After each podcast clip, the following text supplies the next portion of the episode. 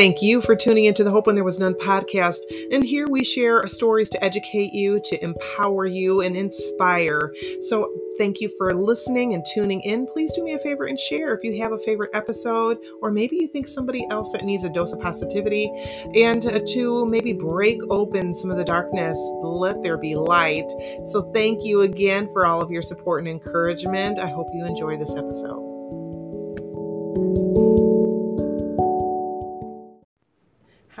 It's Melinda from Hope When There Was None. Good morning. Well, I wanted to finish. This is actually my last segment in the how can you tell if a person's changing their toxic behavior or not changing. So, this is going to be the last in the series. So, here you go. So, this person picks on you, criticizes you, ignores your strengths, your contributions to the relationship. They don't support your independence and refuses to acknowledge that you even have any rights. They put their needs and wants above yours. They don't recognize any of the damage they've done.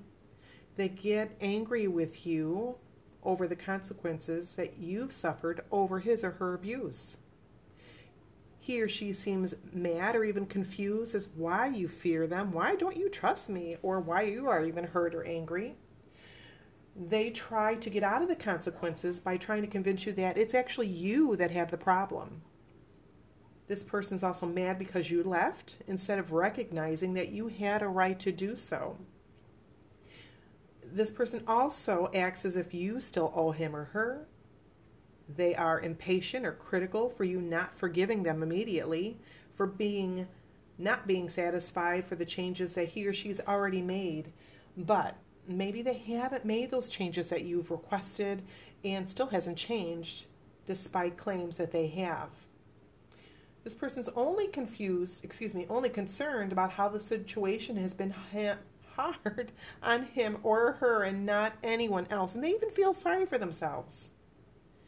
He or she also doesn't appreciate the concern that how you are and how your children are doing about what he or she has done. Abuse does more than hurt, it's very damaging and it can have lifelong consequences as well. But this person doesn't have any remorse. They don't have any, uh, they aren't apologetic for anything that they've done, or they haven't changed despite saying that they were going to. Now, this person says that the only way that they can get help is if you help. He wants, he or she wants emotional support and forgiveness. Even though you can definitely see that they're not changing. They still want that and demand that. So he or she says that I'm changing, air quotes, but you clearly see again, this person is not changing. And again, they are angry with you. They're maybe giving you the cold, show, cold shoulder because they haven't realized that they aren't changing. Does that make sense? I know that sounds really, really goofy. Now, this person always or not always, this person's getting angry for you not trusting them or believing that they're changing for good. Now, many times abusers say that they're sorry and then get mad if you don't immediately forget what happened. And they think that, you know, sorry or even buying you things instantaneously just resolves the matter. And it should be dropped. You should just move on forward. This person also might pressure you into taking him or her back or even guilt you into doing so. And especially before you're ready because you know that there's things that need to be done. And even not only with this person, but also for yourself. You need to do some healing as well, some self care, some self love. But this person just totally just disregards any of that. So if you've noticed any of these things, and I did share early on in the podcast, I believe it was number one about what the person does. It might have been one and two about what this person actually does. That you can tell, you can see this person's understanding the effects of their behavior. They're taking responsibility for that behavior. They're they're giving respect to you, respecting those boundaries. They're actually changing. They're, you're not seeing any violence. You're able to speak freely. There's no threats. There's no threats of harm there's no demanding sex, there's no maybe um, substance abuse as well. And this person's apologetic not only to you, but to your children and also others. Perhaps they've abused others with their toxic behavior as well. And they're no longer treating you like a doorman. But again, the last two podcasts I've done, that's how you can tell this person's not changing. But also, you have to think about how long do you want to keep going?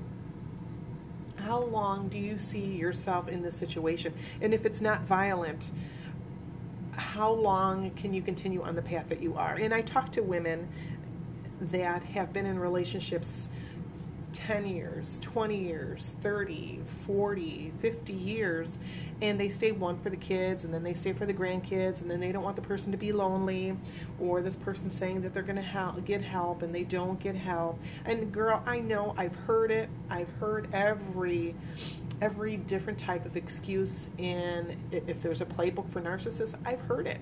I've heard the excuses. I've had the threats. I understand and even if it's not an abusive situation, if it's verbal, you know you've heard the threats too. You just have to reach a place. Somebody asked me, why doesn't she just leave? And I've done a podcast about that before. Why doesn't she just leave? It goes deep. It's really hard, but you have to reach a point when you're like, I'm done. I can't do this anymore. And that's what I reached. I reached that point where I could not see myself doing this anymore. I could not envision myself for another 20, 30 years at the point I was at, one, I didn't think I was going to survive another year, honestly. But that was a physical. That was definitely physical. It was taking a turn. In the BDSM, that was getting crazy. Um, but I did not see myself living. But I couldn't see, even besides that, I could not see myself doing this physically, emotionally, mentally. I was worn out. I was spiritually tired. I, I was just tired, and I was tired of being tired. I was tired of being that doormat, punching bag, literally and figuratively. I just couldn't do this. And again, I didn't want my kids to see that this is all that there is in the relationship. Now, my daughter, she's with her partner. They've had their ups and downs. Um, they've had court issues and so on because of his behavior. Uh, my eldest daughter, now my middle, my youngest daughter, I should say, she doesn't want any relationships. She's seen what it does to family and friends. She, she's heard me counsel and mentor ladies locally, and that scares her. It frightens her. And I'm trying to get her to a point to understand that not every relationship's like that. And I like to believe that there's there's good in the world. There's good relationships out there, and she can look at me and Mr. Awesome as our relationship has evolved too. But still, that's not enough for her, and so I'm okay with that. Uh, we're still working on her, and as for my other daughter, she wants to try and make it work. So I told her, I support you and I love you. I'm not really fond of his behavior, but I love you. I love you. And so, you know, he's actually stepped up to the plate especially over some recent events where she's had thyroid cancer. And She just recently had her thyroid removed. But seeing him stay home, stay close to her, go to her doctor's appointments, and uh, take care of the girls, their children together, it's been phenomenal. So there, there is some change, and I'm, I'm I try to stay positive and upbeat that the relationship can survive, really and truly. And, uh, you know, I hope it does. I really do. I, I, want nothing but the best for my children, for anybody. I hate to see a relationship break up. I really do, really and truly, even if it's domestic violence related, because I know I've seen people that have been through a domestic violence situation or a domestic abuse situation and without physical abuse, and they've come out the other end when that person realizes, that abuser realizes that uh, they have too much to lose and they don't want to lose that person, so they do that change, they do that switch. And again, I've been doing this since 2009, and I can literally count on one hand how many people have actually changed. Off the top of my head, three. And three couples. They've been through the, the valley and they've come up on top. So, out of the hundreds of women and men that I've chatted with, it's kind of sad but I still believe that there's hope. There really and truly is. If of course, if you're in a domestic violence situation where it's just getting worse, it, it there is no hope. But please don't stay for the kids. Don't stay because well, I'm already 60, Melinda. I don't want. I'm too old to start all over. No, no, no, no. Don't don't stay. Don't. You, you can start at any age. There is no boundaries on how old you are when you have to leave a person or I can't I can't leave because my younger years are gone. You need to be safe.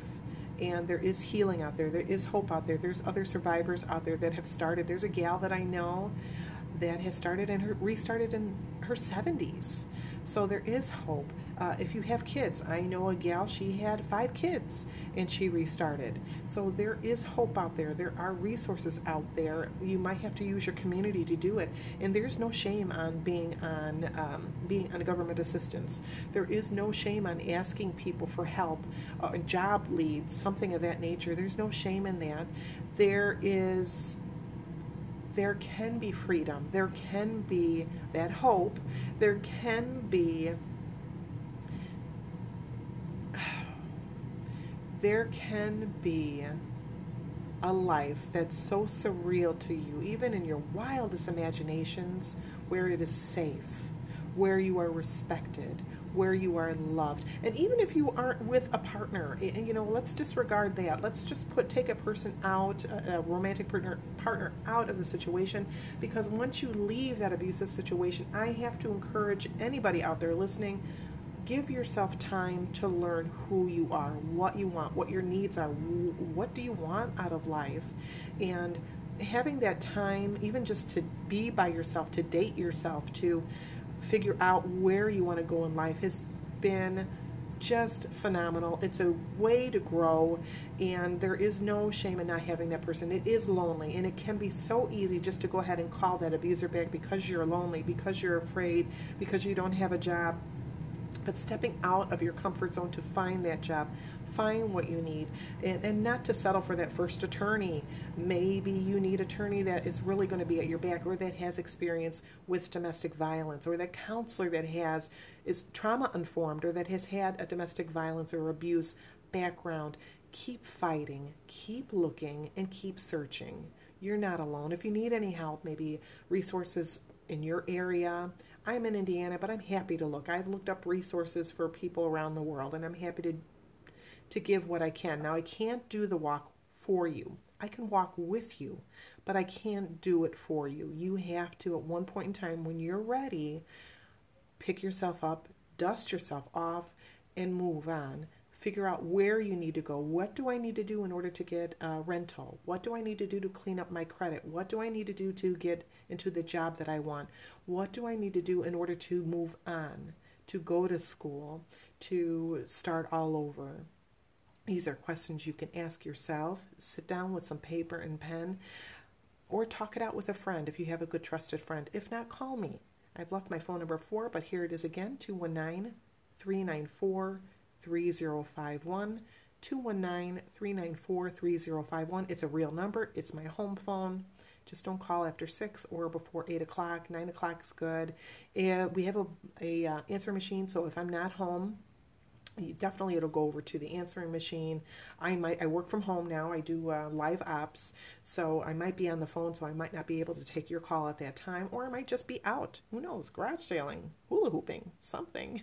Or out in the garden. Pretty soon it's going to be gardening time. And i do invite anybody that's in the northwest indiana southwest burbs if you want to get your hands dirty come on over. We can do some plantings.